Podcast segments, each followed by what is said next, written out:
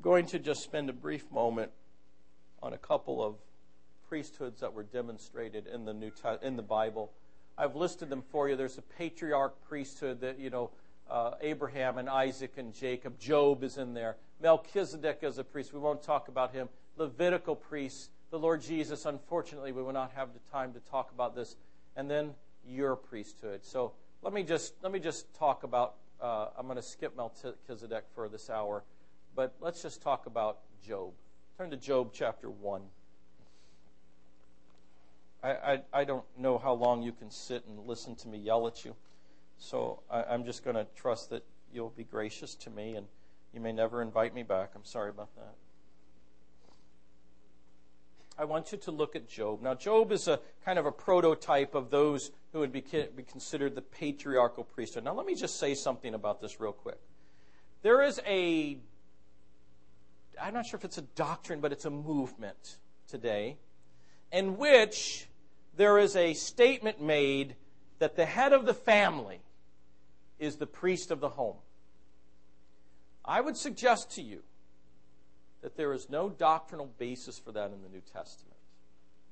That's pretty strong, isn't it? It's very big in the homeschooling world. I know I'm in the homeschooling world, right? Let me suggest to you that you, husband are, and father, you are responsible to give an account to God, and you're a priest. But let me tell you, every other believer in your house is a priest also.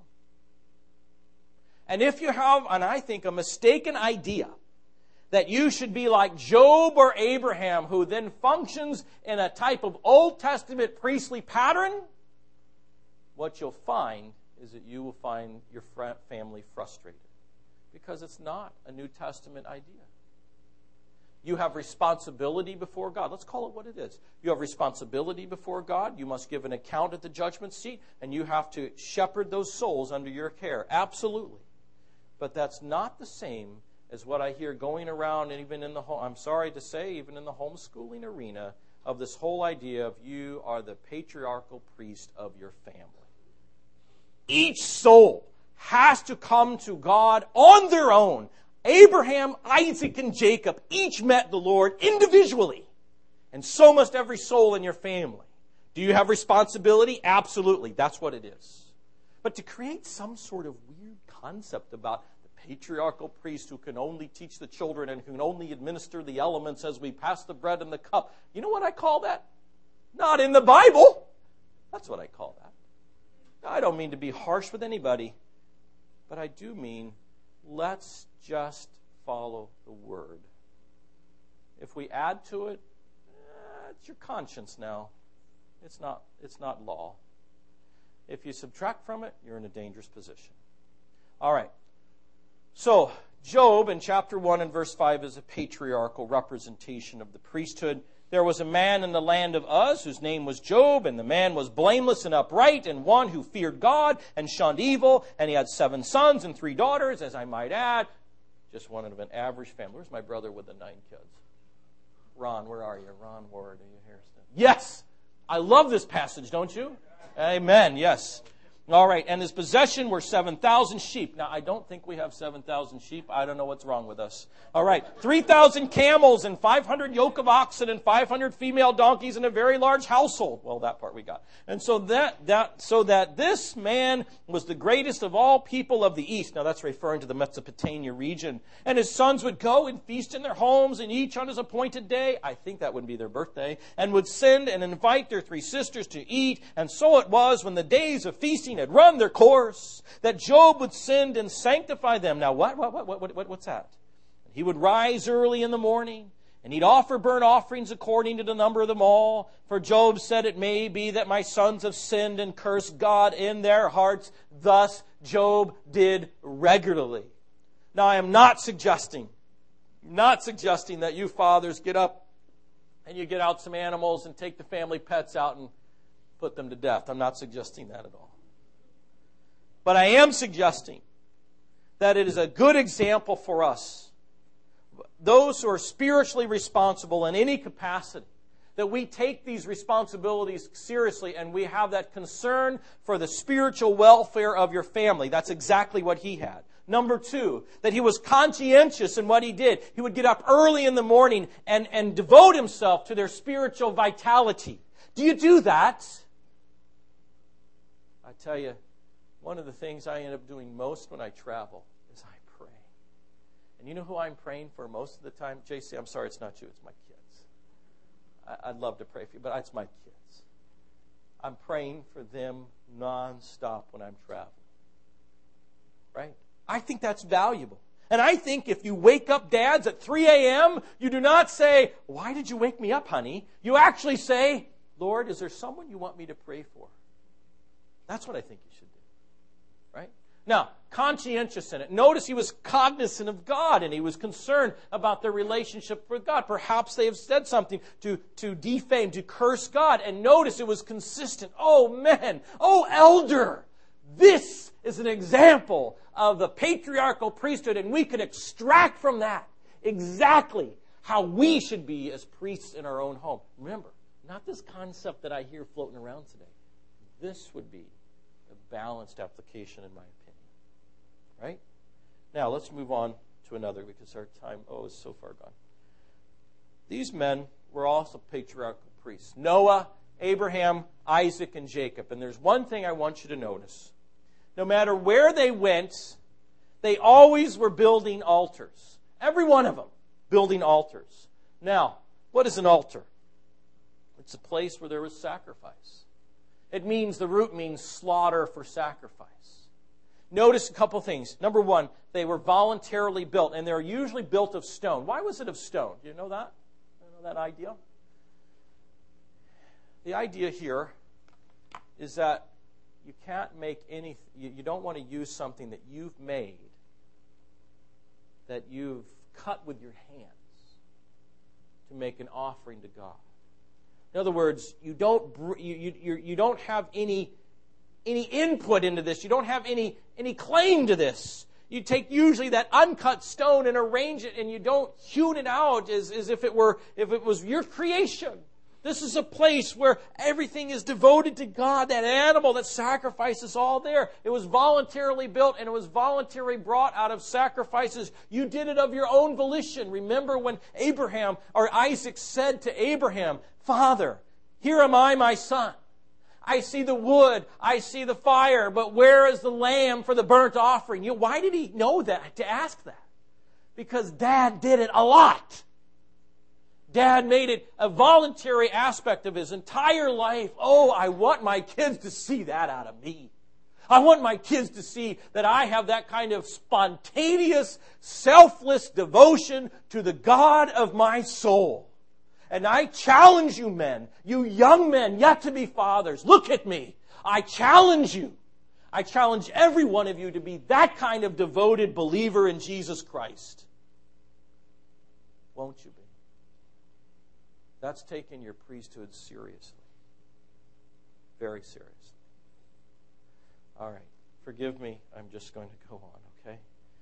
The Levites, they were charged with handling sacrifices. I mentioned that earlier. The Levites were charged with handling leprosy, in particular the priests. Interesting, isn't it? They didn't have, you know, physician priests. I wish they did, but they didn't. And so when you had that little leprosy thing on your hand, you would go to the priest. As if to say, it's the priest that was supposed, that had the ability to see and, and discern sin.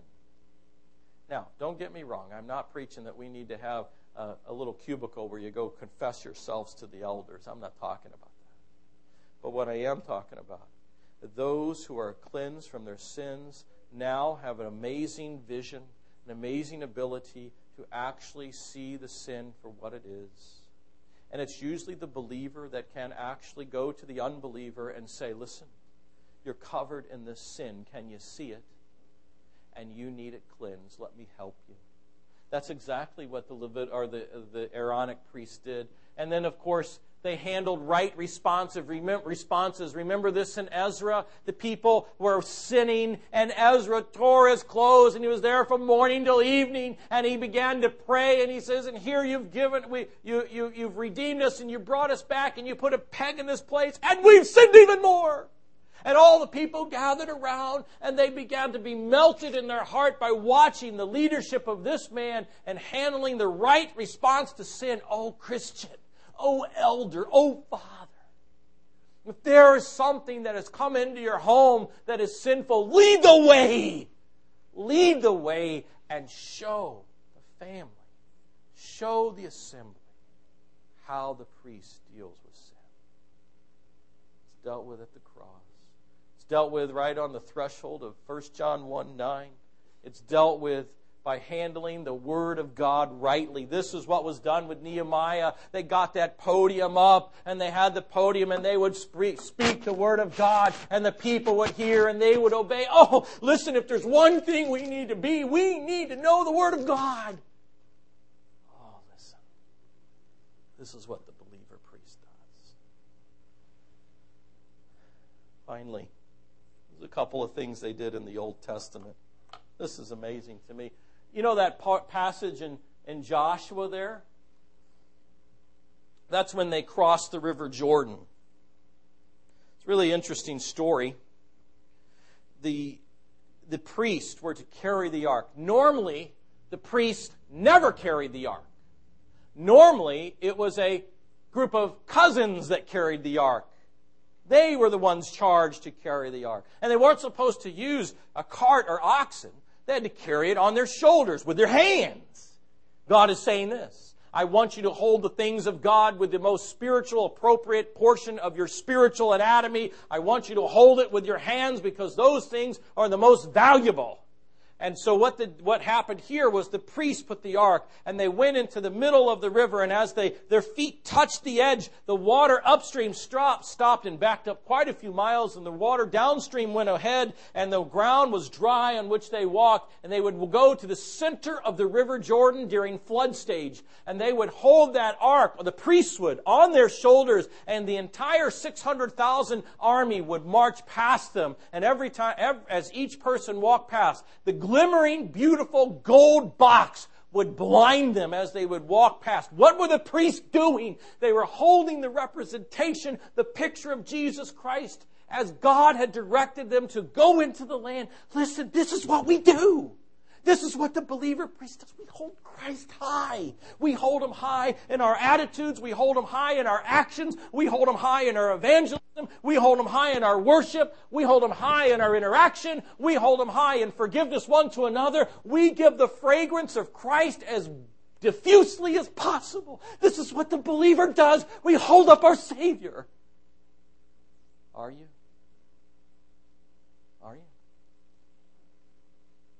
Not to do. It's easy to let them down. Oh, I need a break.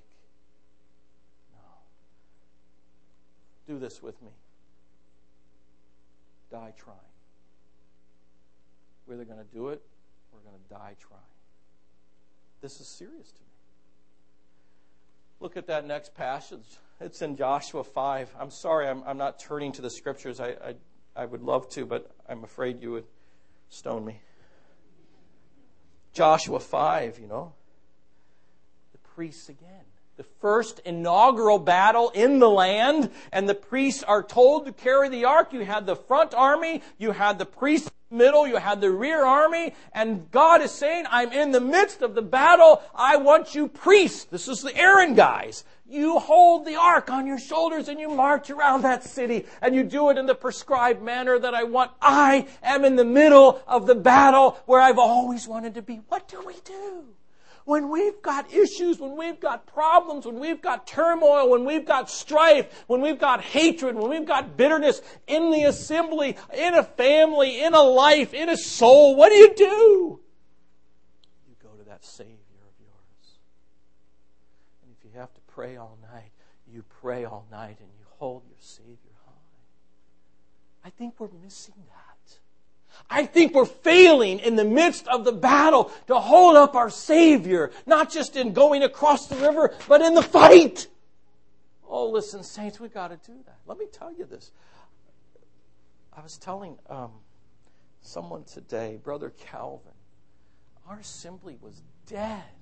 We had fights, we had anger, we had strife, we had hatred. This was in an assembly, this was in a church. What's that supposed to happen? Really? It does. And I'll never forget realizing the importance of clinging to my Savior, holding Him high. And I said to my brother, he was 65 years old, I said, if you will commit to pray with me, I will meet with you every week and we will pray for this assembly or we'll die on our knees. I don't care which. And we met every week for five years. Five years we did that and we prayed just for the assembly. Two men! We were trying to hold our Savior as high as we could be and plead for our Savior to rescue our dying souls. And let me tell you, our Savior did. My Savior did. Now that I count a precious privilege. Are you doing that? I've got family problems. I have loved ones.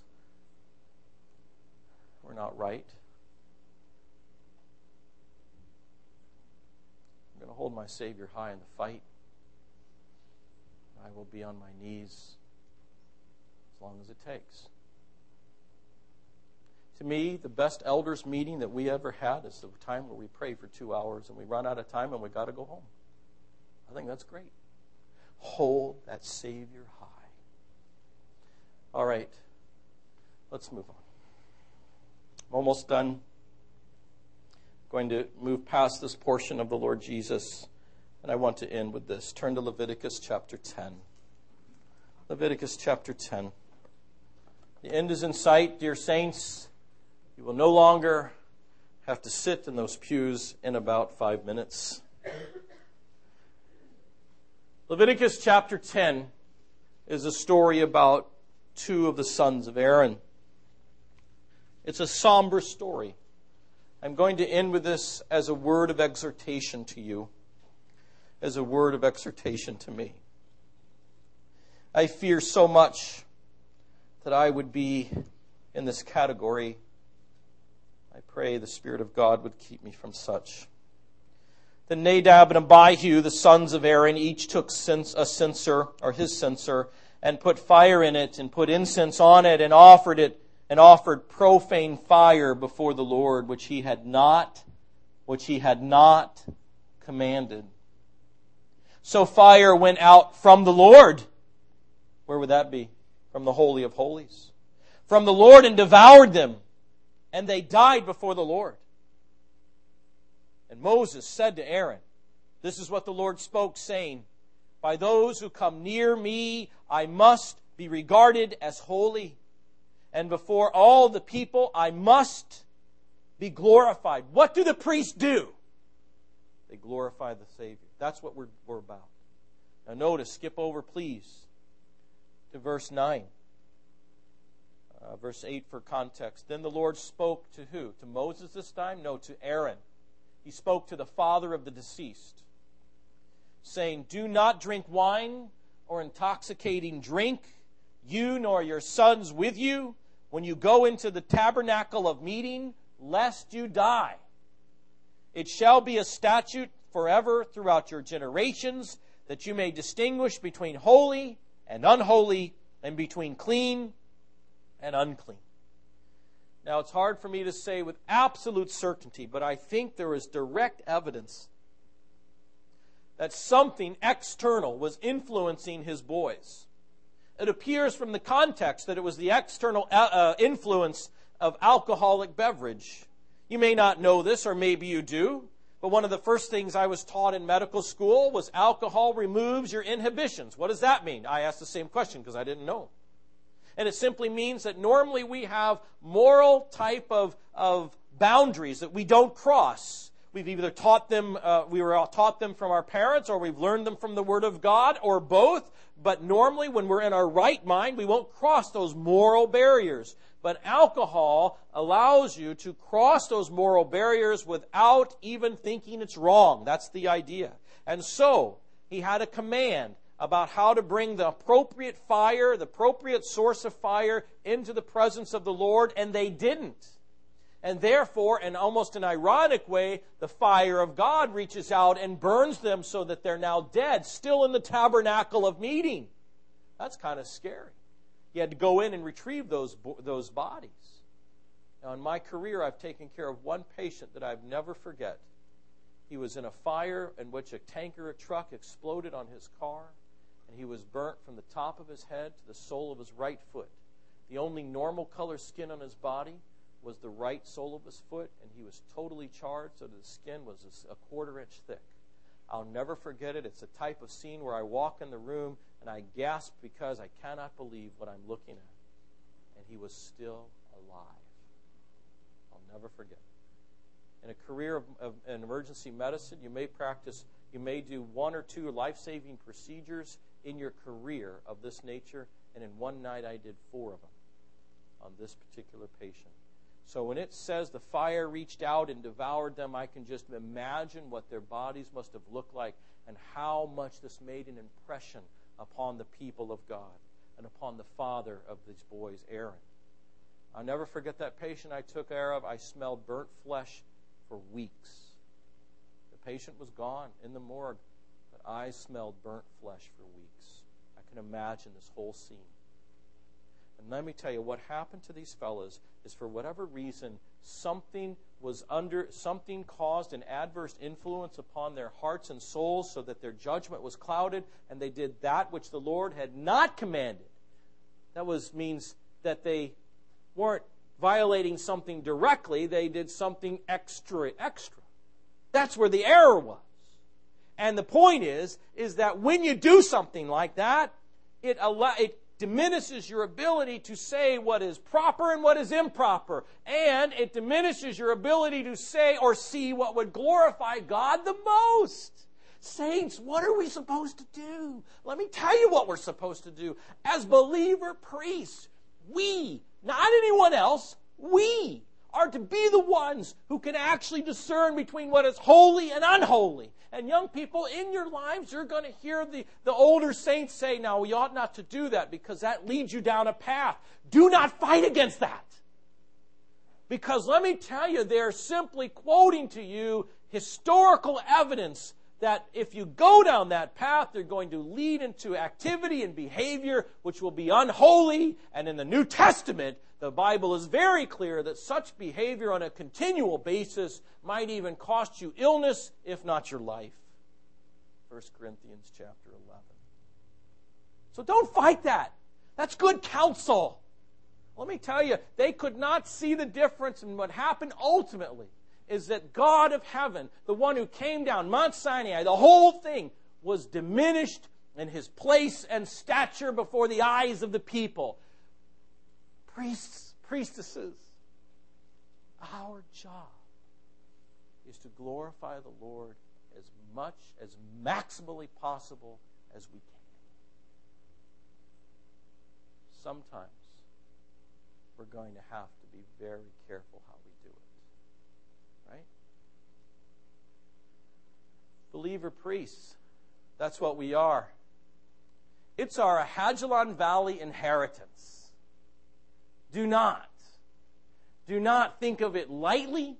Do not think of it as just a, a, a, little nice little concept that we check off on our biblical quiz.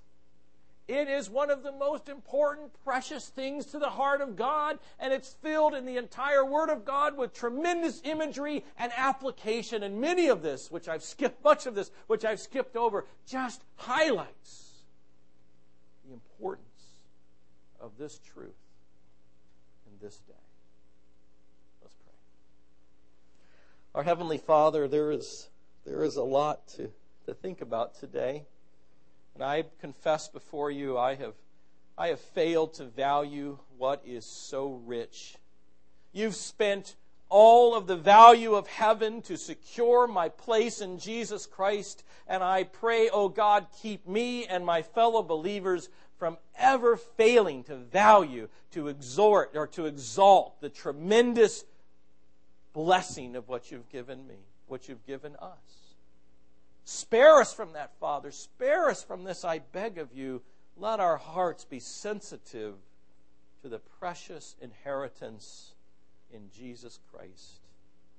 Keep us from being like Danites. In Jesus' name.